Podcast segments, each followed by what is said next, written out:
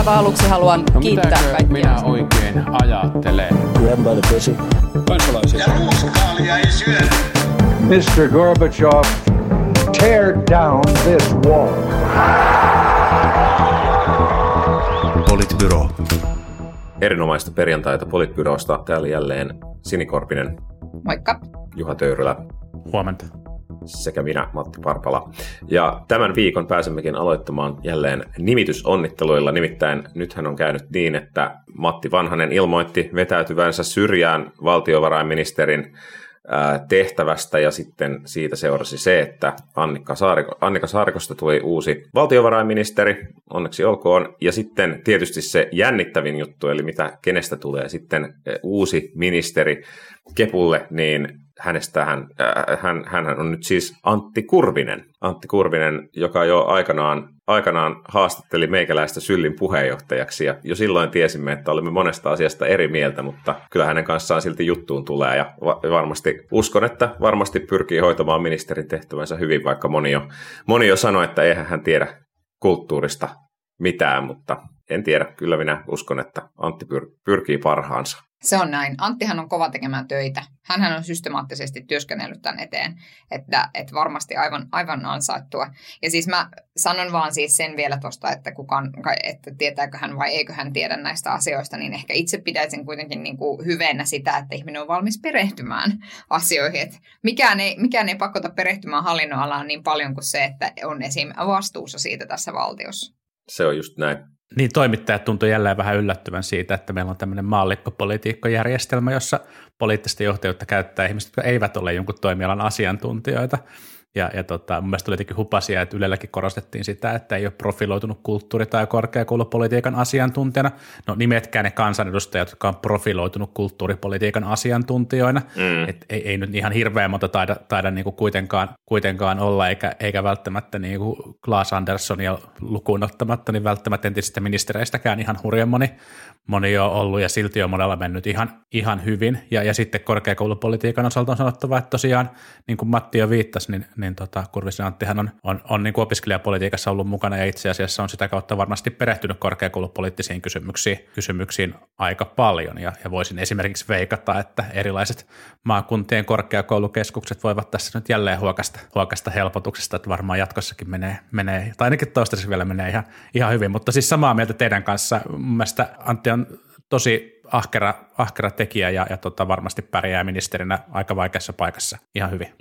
Sen sijaan ehkä Matti Vanhasesta on hyvä sanoa se, että minua aina niin kuin pikkusen hämmästyttää ja kummastuttaa ne kommentit, että kun joku henkilö haluaa ottaa vähän helpommin eikä halua tehdä niin paljon töitä, niin hän vaan sitten vetäytyy kansanedustajan tehtävään. Se kertoo mun mielestä jotain eduskunnan toiminnasta.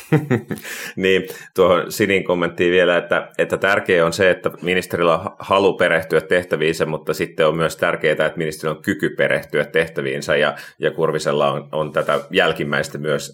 Ehkä kaikilla ministerillä aina ei välttämättä ole sitä niinkään ollut, mutta Kurvisella on.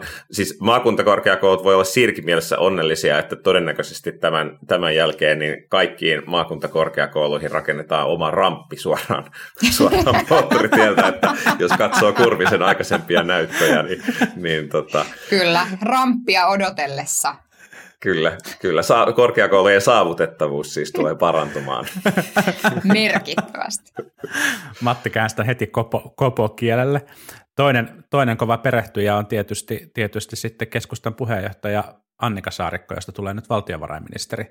Onnittelut tietenkin myös niin kuin Annikalle tästä. Ja mulla on kyllä tästäkin, vaikka me Kepua monesti mollataan, niin mulla on itse asiassa tästä kyllä niin kuin varsin luottavainen fiilis myös. Saarikko on yksi ehkä perehtyneimpiä ja nopeiten isoja kokonaisuuksia oppivia poliitikkoja, johtavia poliitikkoja, joita Suomesta löytyy, ja pärjää varmasti valtiovarainministerin tehtävässä itse asiassa todella hyvin. Hänellä on kyky niin kuin ymmärtää isoja kokonaisuuksia ja nähdä isoa suuntaa, mutta myös perehtyy yksityiskohtiin, ja se ei ole liian yleistä johtavien poliitikkojen joukossa. Kyllä, ja varmaan jossain määrin selkeyttää myöskin hallituksen toimintadynamiikkaa se, että sitten valtiovarainministeri, joka yleensä on aina puolueen puheenjohtaja, niin istuu sitten puolueen puheenjohtajien pöydässä jatkossa, niin voi tietyllä tavalla suoraviivaista asioita. En tiedä, onko sillä ollut kuinka suurta vaikutusta, mutta ehkä näin loogisesti ajatellen sillä voisi olla.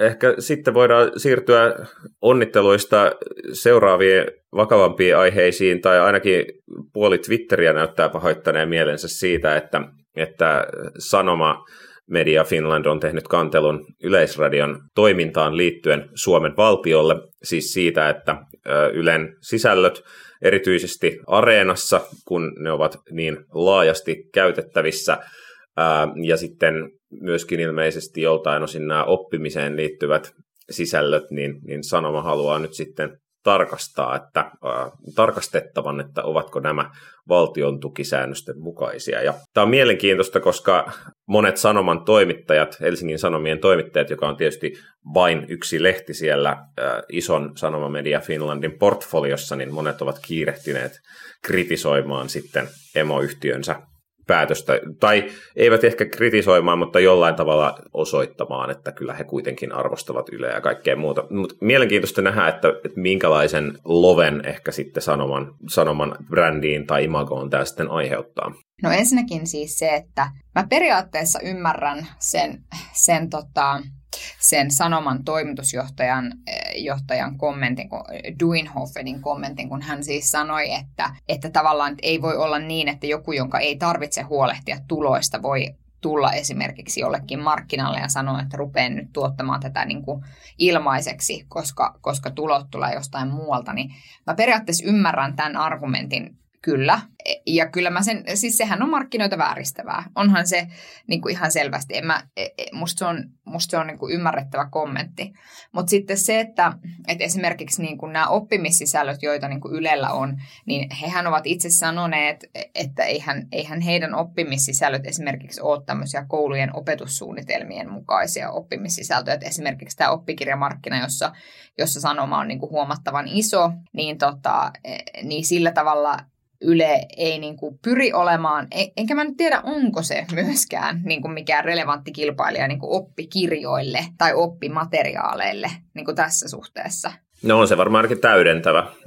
No se on siis täydentävä, mutta sitten mä en niin kuin ymmärrä, että kyllä mä sitten myöskin ajattelen niin, että on ihan niin kuin tämän kansakunnan sivistyksen kannalta myös ihan hyvä asia, että on olemassa jotain oppisisältöjä, joiden käyttö on niin kuin mahdollisimman matalan kynnyksen takana. Ja silloin se, että ne ovat maksuttomia, on se niin kuin merkittävä niin kuin madallus siihen kynnykseen. Kyllä. Jos miettii tätä niin kuin julkisuuden kannalta, niin se, että tässä nyt ikään kuin hyökätään Yle Areenan ja Ylen oppisisältöjen kimppuun, niin ehkä mä tiedän, listan olisi varmaan listan niin kuin Pikku Kakkonen ja Arvi Lind, jotta jotenkin tästä olisi saanut ihmisiä helpommin ärsyttävän aiheen. Mä luulen, että Yle Areenan oikeasti hyvä toiminta ja laadukas sisältö on asia, joka miellyttää ja hyödyttää tosi montaa suomalaista, ja sitten oppisisältöjen osalta, niin mä luulen, että voi olla niin kuin vaikea löytää sympatiaa siitä, etteikö Yleisradio saisi tehdä niin kuin lapsille opettavaista ja hyvää laadukasta sisältöä. Tämä on niin kuin, mä ymmärrän ne kaupallisen median huolet, ja Medialiittohan on aikaisemmin myös kannellut sitten EU-komissiolle Yleisradion roolista, ja tietysti on niin, että Yleisradion toiminnan täytyy olla niin kuin lain puitteissa, mutta sitten jos niin kuin nykymuotoinen Yleisradio ei jostain syystä, tai sen toiminta ei olisi lain puitteissa, niin kyllä mun mielestä on syytä arvioida aika tarkasti sitä, että miten sääntelyä voidaan muuttaa siten, että vaikkapa niin kuin Yle Areena nykyisen kaltaisena palveluna voi jatkaa, koska kyllähän Ylessä on tehty niin kuin vuosien ajan niin kuin tosi merkittävää työtä siitä, että tämän kaltainen toimija voi säilyä relevanttina myös tulevaisuudessa. Ja jos miettii sitä tavallaan niin kuin television valtavaa myllerrystä, mikä on tapahtunut, niin Yleisradio on oikeasti onnistunut luomaan Yle Areenasta niin kuin poikkeuksellisen toimivan ja kilpailukykyisen striimauspalvelun niin kuin kansainvälisten jättien rinnalle Suomessa. Ja se on niin kuin hurja saavutus, ja totta kai on niin, että se syö varmaan niin kuin jossain määrin se, että meillä on tosi vahva Yleisradio, niin se syö tilaa erilaisilta kaupallisilta medialta. Kyllä se jossain määrin varmasti tapahtuu näin, koska sitten voi ajatella, että vaihtoehtona olisi joku semmoinen niin kuin Yle, joka lähettää uutisia ja Jumalan palveluksia. Ja en mä usko, että kukaan oikeasti haluaa niin kuin sellaistakaan Yleä. Mutta sitten mä luulen, että tämä nyt on vaan asia, että tässä suomalaiset haluaa tämän kaltaisen Ylen, suomalaiset ehkä ansaitsee tämän kaltaisen Ylen, ja mä luulen, että kaupallinen media tulee jollain tavalla häviämään tämän tämän taistelun sitten lopulta kuitenkin.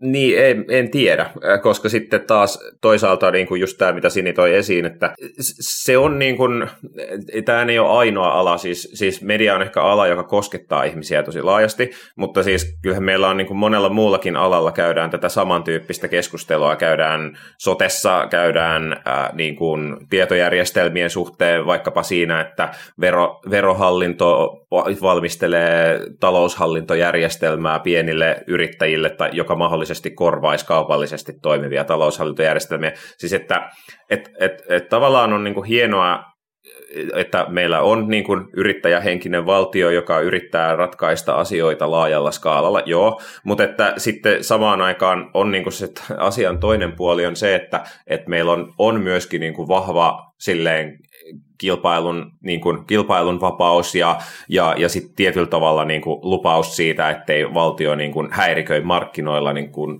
ilman, että sille on niin kuin todella vahvat perusteet. Ja silloin tavallaan tietysti tämä niin kuin sanoman kantelu on niin kuin asia, joka herättää paljon tunteita, ja sinänsä itsekin olen niin kuin vahva Ylen toiminnan kannattaja, mutta sitten tavallaan niin kuin on myös se toinen puoli, jossa silleen yhtiöt joutuu niin kuin tavallaan pelkää sitä, että valtion tai joku valtion omistama yhtiö tulee niin kuin nollakatteisena tekemään verorahoilla jotain asiaa, joka sitten niin kuin suoraan syökin jonkun niiden bisneksen tai jonkun niiden bisneksen osan.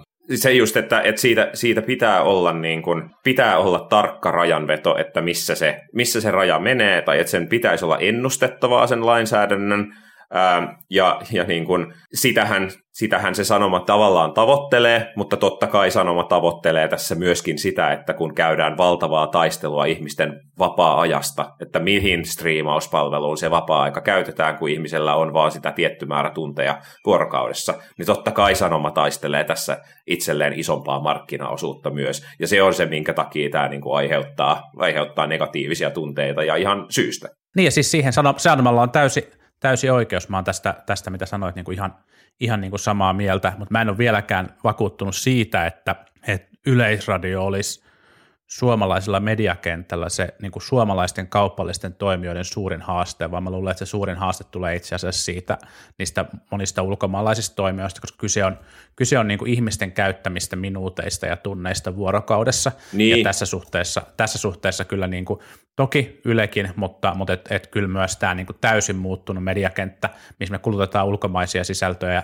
niin kuin todella helposti ja kätevästi, niin on se suomalaisen median suurin kilpailija. Se on ihan totta tavallaan, mutta sitten jos puhutaan suomenkielisestä ja pohjoismaisista sisällöistä, joita niin kuin edelleenkin, jos nyt katsoo vaikka Netflixiä tai HBOta tai muuta, niin eihän siellä niitä juurikaan ole, jolloin jos sä haluat niin kuin juuri tällä markkinalla kilpailla ihmisten ajasta, niin silloin se Yleisradio itse asiassa varmasti on ihan merkittävä kilpailija. Joo, ja siis tavallaan on myös niin että muiden kilpailijoiden kimppuun ei voi käydä lainsäädännön kautta, koska silleen ne on sitten niinku samassa asemassa lainsäädännön suhteen, kun taas Yleisradio on ilmiselvästi eri asemassa lainsäädännön suhteen. Ja siis onhan totta myöskin se, että esimerkiksi Yle Areena ja niin kuin kaikki sovellukset ja muut, mitä tähän liittyy, on pystytty kehittämään tosi pitkälle ja tosi toimiviksi, niin kyllähän siinä aika isossa roolissa on se raha, että ne ei ole ihan niin kuin halpoja ja yksinkertaisia prosesseja, missä tämmöisiä sovelluksia kehitetään, ja se, että sulla on ollut ikään kuin julkinen raha, jolla julkisella niin kuin rahalla sä voit sen tehdä, ja sulle tavallaan se tarkoitus on nimenomaan se, että tee palvelu, jossa nämä on matalan kynnyksen takana ja muuta, niin sitten tämä lopputulos on niin kuin tämmöinen, onhan Yle Areena, siis sehän on hieno palvelu, sehän on käytettävyydeltään jotain niin kuin ihan niin kuin toista kuin moni muu tämmöinen suoratoistopalvelun sovellukset ja muut. Ja totta kai siinä on se niin kuin julkisen rahan rooli myöskin. Ja siis just tämä niin kuin investointiympäristökysymys on musta tosi keskeinen, koska kaikki siis kaikenlainen, että esimerkiksi just niin kuin nämä meneillä olevat lakihankkeet ja juuri se, että yhtäkkiä saattaa vaan tulla joku semmoinen päätös, että nyt verohallinto rupeaa kehittämään jotain omaa, tai se, että mikä se on se näkymä vaikka suhteessa niin kuin erilaisten energiamuotojen käyttöön ja muuta. Nämä kaikki niin kuin kontribuoi siihen, että minkälainen investointiympäristö Suomi on tai ei ole. Ja kyllä mä niin kuin siinä mielessä ymmärrän hyvin että ennen kuin tehdään se investointipäätös, niin halutaan niin kuin varmistua siitä, että se lopputulos ei ole se, että tehdään niin kuin kallis ratkaisu, johon sitten kuitenkin löytyy joku kilpailija julkiselta sektorilta. Että kyllä mä sen niin kuin ymmärrän tässä sanoman niin kuin tilanteessa ihan hyvin, mutta tai pahimmillaan niin, että kaupallisilla varoilla sä kehität jonkun uuden palvelun, ja sitten kun siitä tulee suosittu, niin sitten sen jälkeen siihen tulee joku julkinen taho, joka tulee nappaa siitä osan. Just näin. Että kyllä mä ymmärrän tämän niin kuin logiikan tosi hyvin kyllä. Että en mä niin kuin sillä tavalla, en niin kuin jaksa olla tästä ihan niin pöyristynyt jotenkin sananvapauden kannalta nyt kuin moni muu tästä syystä. Vaikka siis tämä on eittämättä tosi erikoista. Joo, siis ei mun mielestä Sanomat toimii ihan niin kuin ymmärrettävällä tavalla, eikä siinä mitään. Heillä on täysoikeus tuollaiseen toimintaan. Mun mielestä siitä on turha sille olla pöyristynyt. Mutta tämä on nyt tämä paradigman muutos, että valtion rooli muuttuu, uusliberalistinen politiikka on hylätty ja elvytysrahat virtaa ja Yhdysvalloissakin valtion rooli aletaan katsella uudella tavalla ja tämä on nyt tulevaisuutta, Matti ja Sini. Tähän me mennään.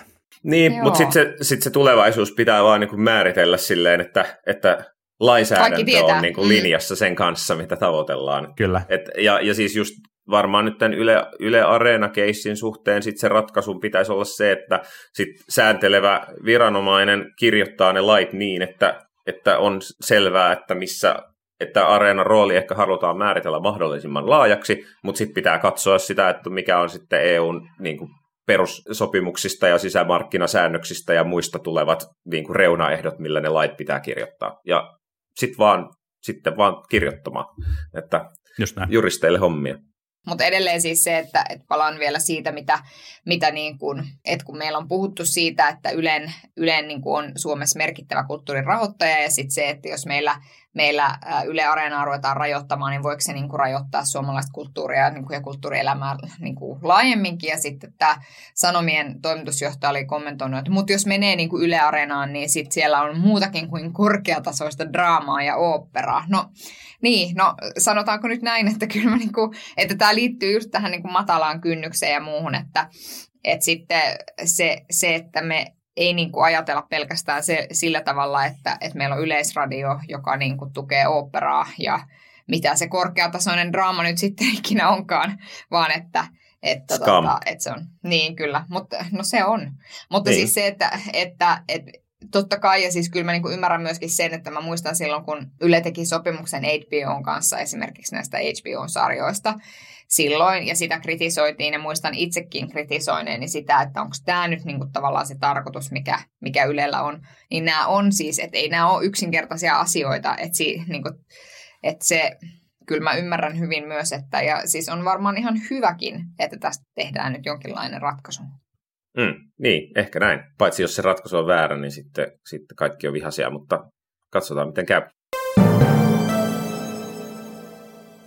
Mutta yksi asia, mihin on saatu ratkaisu siis viimeisen jaksomme jälkeen, on se, että perustuslakivaliokunta on antanut lausuntonsa koskien sosiaali- ja terveydenhuollon kokonaisuudistusta. Ja siis sehän lausuntohan oli siis hyvinkin laimea siis siinä määrin, että ei edes vaadita tuomaan mitään uusia esityksiä, vaan että korjaukset voidaan tehdä pääosin eduskunnassa. Joku osa siellä oli, mistä vaadittiin vielä valtioneuvostolta täydentävää lainsäädäntöä, mutta siis näyttäisi siltä, että sote-uudistus on todella siis lähempänä toteutumista kuin koskaan. Ja tässä vielä, oliko se sote-valiokunnan puheenjohtaja Markus Lohi, joka vielä haaveili siitä, että sote-paketti saataisiin ulos vielä eduskunnasta, tai ainakin sote-valiokunnasta vielä ennen kesälomia jopa, joka on siis aikamoinen tahti. Siis tämä on kuin pikajuna Satakunnasta maailmalle. Krista Kiuru junttaa sote-uudistuksen voimaan alta aikayksikön. Porilainen luotijuna. Kyllä. Niin, Kiurua voi moittia eri asioista, muun muassa viestinnästä aika usein mekin ollaan moitittu, mutta kyllähän tuppaa niin kuin ministerinä suhteellisen tehokas sitten olemaan. No se on näin. Ja voidaanko kuitenkin sillä tavalla palata taaksepäin? Kyllähän sen tiedotustilaisuuden paras hetki oli se, kun Krista Kiuru halusi tulla linjoille. Ja se niin kuin Antti Häkkäsen ja Anttien Häkkänen rinneilmeet oli kyllä sellaista, että pitäisiköhän hyväksyä vaiko ei.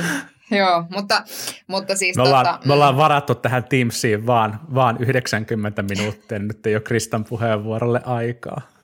Just näin. Mutta siis näyttää siltä, että tämä on se sote-uudistus, jota emme ehkä ansaitse, mutta jonka saamme. Se on hyvinkin mahdollista. Niin, siis tämä toteuttaa sen kutakuinkin kaikkien puolueiden ainakin jossain vaiheessa kannattaman ajatuksen siitä, että tarvitaan jollain tavalla ne leveämmät hartiat sen soten järjestämiseen, ja se on vähän niin kuin defaulttina tullut siitä, että se kuntapohjainen uudistaminen ei ole niin kuin toiminut, ja siinä on tiettyjä niin kuin demokratiaongelmia, ja sitten niin kuin muita malleja, mitä PeVin kautta on yritetty, niin ovat sitten kaatuneet, että sinänsä tavallaan niin kuin ymmärrän sen niin kuin loogisen johtopäätöksen tähän näin. Ehkä itsekin olisin toivonut vähän niin kuin kaupunkikeskeisempää mallia, mutta ymmärrän kyllä, että koko maan kannalta niin sellaisen aikaansaaminen on niin kuin hankala. Nyt ihan kiinnostavaa nähdä vielä, että mihin se Helsingin erityisasema vielä tuossa sitten muuttuu, koska PeVi hälytti siihenkin jotain pieniä muutoksia. Sitten ehkä se mikä niin kuin minusta tässä on niin kuin jotenkin oltu yllättävän hiljaa, tai tämä koko PeVin lausunto tästä asiasta on mennyt jotenkin niin, että ikään kuin kaikki olisivat nyt alistuneet kohtaloonsa, että no kai näillä nyt sitten tässä ollaan menossa. Esimerkiksi sellainen asia, mitä en ole huomannut mediassa käsitellyn ollenkaan, niin tuolta Twitteristä perustuslakivaliokunnankin kuulema asiantuntija Pauli Rautiainen, joka pohti sitä, että perustuslakivaliokunnassa toi lausunto sisältää outouksia, ja sieltä on poistettu esimerkiksi valiokunnan niin kuin esittelyssä olleita kappaleita, jossa on hyvin tuotu esiin perustuslakivaliokunnan aiempaa linjaa esimerkiksi siitä, että miten näitä julkisten hallintotehtävien siirtoa rajoitetaan tai voidaan rajoittaa tai miten sitä voidaan tehdä. Ja niin kuin, tämähän on ollut yksi asia, mikä tässä laissa on ollut haasteena, että siis siinä tehdään niin kuin julkisen vallan käytön niin kuin rimaa nostetaan paljon korkeammalle, että asioita ei enää voisi tehdä yksityisin voimin siinä määrin, mitä niitä on aikaisemmin voinut tehdä, ja sitä ei ole välttämättä pystytty niin kuin kauhean hyvin perustelemaan, ja nyt just tähän liittyviä kappaleita on esimerkiksi otettu sieltä lausunnosta pois. Ja Rautiainen siis kritisoi sitä, että tämä perustuslakivaliokunnan, jos käytän omia sanoja, niin se lausunto oli ehkä vähän pehmeä joiltain osin, ja se ei niin kuin pitäytynyt semmoisessa normaalissa PeVin tiukassa käytännössä.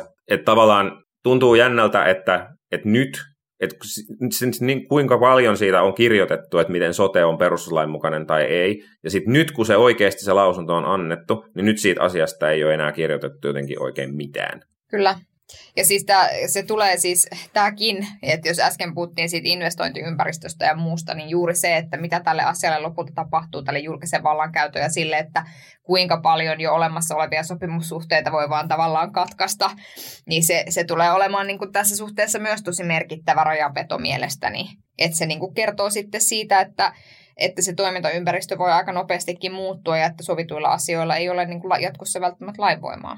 Mm. Eikös toi ollut asia myös, mihin ehkä tulee jotain muutoksia, saa nähdä, miten se nyt siellä sitten vielä muotoutuu.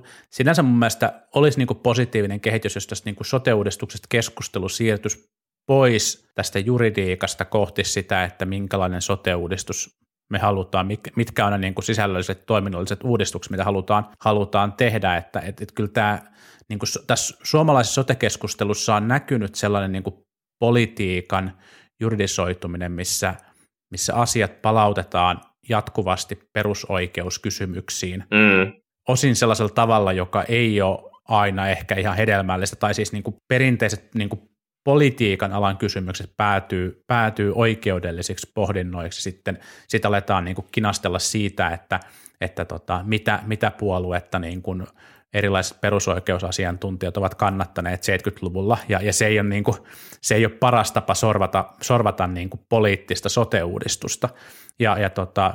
Ehkä tämä keskustelu nyt palaa siihen, koska sitten esimerkiksi kokoomuksesta Petteri Orpo on jo todennut, että tämä malli on niin kuin, vaikka pevistäminen läpi, niin on huono, ja he tulevat jatkamaan kritiikkiä, ja hyvä niin, se palaa ehkä siihen niin kuin normaaliin parlamentaariseen debattiin. Niin. Joo, niin, samaa mieltä. Paitsi, että meidän pitää varmaan käydä sitä keskustelua siitä, että minkälaisia niin kuin toiminnallisia muutoksia me halutaan, niin itse asiassa myöskin siihen, että minkälaisiin toiminnallisiin muutoksiin me joudutaan. Koska tässä on oikeasti se tilanne, että vaikka samaan aikaan on varmastikin niin kuin hyvinvointialueita tai maakuntia, let's call it by their name, niin joilla ikään kuin tilanne jotenkin varmasti paranee esimerkiksi rahoituksen suhteen. Ja siis varsinkin tietenkin, jos sitten tulee oikeus kerätä veroa ja muuta, mutta sitten kyllä niin kuin pääkaupunkiseudulla tämä tilanne ei ole ihan niin jotenkin ruusuisa, että kyllä niin kuin se arvio tuntuu olevan, että pitää pystyä jotenkin ehkä ihmisten niin kuin odotusten rimaa tässä myöskin jollain tavalla niin kuin liikuttamaan. Niin, no sitä keskustelua voi tietysti käydä tässä kuntavaalien yhteydessä, ja on käytykin se, että välittääkö ihmiset siitä, on sitten toinen asia, ja sitten parastahan on se, että jos tämä uudistus nyt hyväksytään, niin tässähän on sitten reilun puolen vuoden päästä on uudestaan vaalit, kun valitaan näitä HV-edustajia sitten sinne hyvinvointialueen valtuustoon. Että tässäkin... Olispa HV-edustaja. Mä meinasin just äsken sanoa, että mä tuun käyttää kyllä maakuntasanaa ja kieltäydyn käyttämästä tätä hyvinvointialuesanaa, mutta ehkä itse asiassa mä vetäydyn tähän HV-edustajiin. Mä luulen, että tämä on aika hyvä. Paitsi oliko se nyt niin, että Helsingissä sitten käytännössä valtuusto on se hyvinvointialue. Tämä on muuttunut niin monta kertaa nämä asiat, että tässä putoaa jo itsekin kyydistä. Ja toihan on nyt on tarkastelussa juuri sen takia, että se mihin Pevi kiinnitti huomiota Helsingin osalta on se, että siihen kunnalliseen itsemääräämisoikeuteen ei voida puuttua, mikä on siis semmoinen kummallisuus tässä uudistuksessa, kun se yksi hyvinvointialue on niin kuin kunta. Mutta siihenkään tämä uudistus ei näköjään kaatunut, ei sitten. Sitten vaan kaikkea.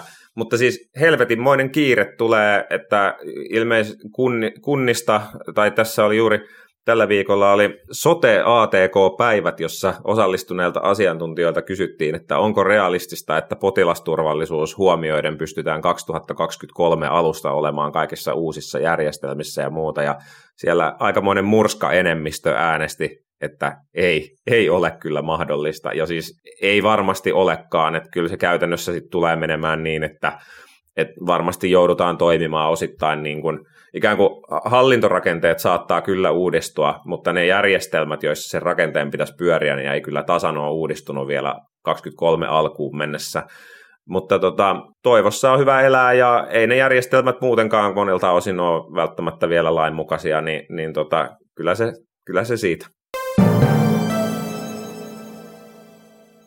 Tähän loppuu vielä niin kuin, kuten yleisö arvelikin, niin kyllähän nyt tässä vielä täytyy viikon muromysligate käsitellä. Eli siis nyt on käynyt ilmi, että valtioneuvoston kanslia ei ole antanut pääministeri aamupalakuitteja vedoten yksityisyyden suojaan. Ja tämä on ollut kyllä siis viikon oudoin kohu, koska siihen on liittynyt myös käänne, jossa Ilta-Sanomat kertoi, että kyllä kaikki pääministerit ovat tätä aamiaisetua hyödyntäneet, ja sitten Päivi Lipponen riensi kertomaan, että ei, minä maksoin kaiken itse. Ja nyt sitten valtioneuvoston kansliassa joku poloinen virkamies joutuu menemään kaivamaan jotain arkistoa jostain 20 vuoden takaa Lipposen kaudelta. Ja... Siis vihdoinkin loppuu tämä hyssyttely. Ja selviää, että kuka maksoi Lipposen aamiaista silloin, kun Lipponen oli pääministerinä. Kaikki ei ehkä muista, mutta Paavo Lipponen tosiaan oli siis pääministeri jossain vaiheessa Suomen historiaa. En mennä heittämään nyt vuosilukuja tähän hätään, mutta joo, siis olisi pitänyt ehkä filibusteroida ja venyttää tätä keskustelua silleen, että ei käsitellä tätä aihetta. Kohu on tuntunut ehkä kohtuuttoman suurelta, varmasti ihan hyvä, että se selvitetään, ja ehkä olisi ihan hyvä, että tuollaisesta edusta luovuttaisiin, ja ehkä on myös niin, että nykyiseltä ja kenties edelliseltäkin pääsihteereiltä on ollut vähän turha turha poliittinen riski ottaa tuollaista etua pääministereiltä eikä pääsihteereiltä, mutta sanoinko pääsihteereiltä? Freud. Mä aina puhun niistä henkilöistä, joilla on oikeasti sitä valtaa. Jos olette kuulolla, käykää Juhan kuitit läpi siltä ajalta, kun Juha oli pääsihteeri. Siellä saattaa olla muromysliä ja jogurttia. Siellä on varmasti aamiaiskuitteja. Ne on vielä siellä kaapissa ne muromyslit. Siis turhaa tavallaan niin kuin altistaa itseään tällaiselle kohuille, ja ehkä sitä edusta voidaan sitten jatkossa luopua, mutta ehkä myös kohtuuton kohu yhtä pääministeriä kohtaan, jos muutkin sitä etua ovat käyttäneet. Niin, ja siis varmaan ihan oikeasti siis Marinin näkökulmasta, että jos hän tulee, että jos sä tuut hotellihuoneeseen ja sitten siellä ilmoitetaan, että aamiaista kuuluu hintaan, niin et sä nyt lähde kyseenalaistamaan, että ei ole kyllä ihan varmaa, että onkohan ihan nyt näin. Voisiko joku selvittää, että onko näin? No totta kai tilanne on eri, jos on itse varannut hotellihuoneen, mutta siis, että hänelle on varmaan ilmoitettu tietyt poliisit ja sitten hän on mennyt niiden mukaan ja sitten niin kuin, että ehkä nyt enemmänkin kyse on siitä, että valtioneuvoston kanslian olisi ehkä hyvä tarkistaa, että mikä nyt oikeasti on oikein ja mikä ei. Just näin. Näin siellä nyt varmaan sitten joku tekee ja siinä mielessä siis niin kuin jälleen kerran toimittaja Jarno Liski on osunut kirveellään kulta tai ainakin jonkunlaiseen appelsiinimehu suoneen tässä ja löytänyt epäkohdan suomalaisesta järjestelmästä, joka nyt sitten korjataan. Kyllä, todellakin. Hyvä Jarno. Mutta hyvä. Nyt tämä ihmettely saa loppua tähän tämän jakson osalta ja jatkamme siis ensi viikolla. Ensi viikkoon taas. Moi moi. Politbyroo.